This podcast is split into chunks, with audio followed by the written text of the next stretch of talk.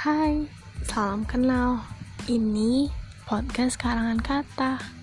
Hari ini kisah tentang es buah. Pasti di pikiran kalian konyol banget ya. Hmm, yaudah maaf, lanjut ya lanjut. Angin, sebutan nama untuk orang yang sedang menghilang dari hidup saya. Orang yang saya temukan di masa SMP orang yang selalu mengatakan kalau gue nggak masuk lu bakalan kangen kan? Orang yang selalu ribut sama saya layaknya sinetron FTV sana. Hehehe. Kami memang sering dibilang kucing sama tikus. Nggak tahu ya kata-kata itu terucap langsung oleh teman kami. Angin orang yang keras kepala. Kalau dia sedang marah hmm, saya langsung menghindar. Ya karena serem lihat mukanya. Hehehe. Saya sangat kangen sama dia.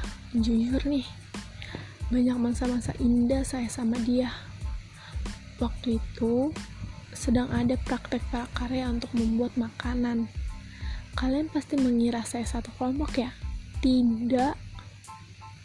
Ketika penilaian selesai anak-anak kelas saya berhamburan keluar karena tim piket akan membereskan kelas kami.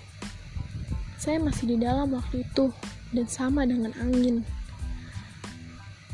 Dia tiba-tiba mendekat ke saya dan membawa satu gelas full es buah.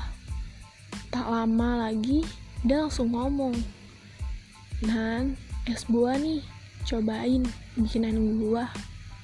Saya lantas menjawab, gak lu racunin kan? Enggak nih gue minum. Dan dia langsung menyodorkan gelas itu ke mulut saya.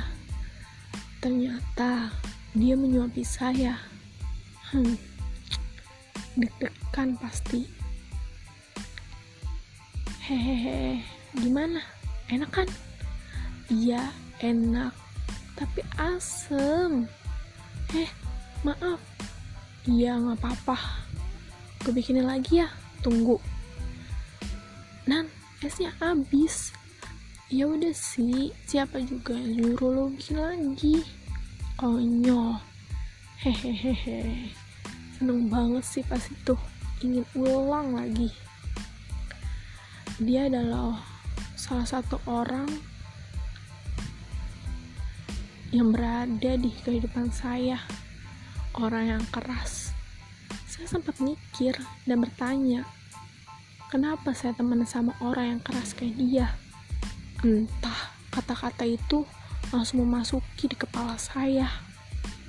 Udah dulu ya. Dadah.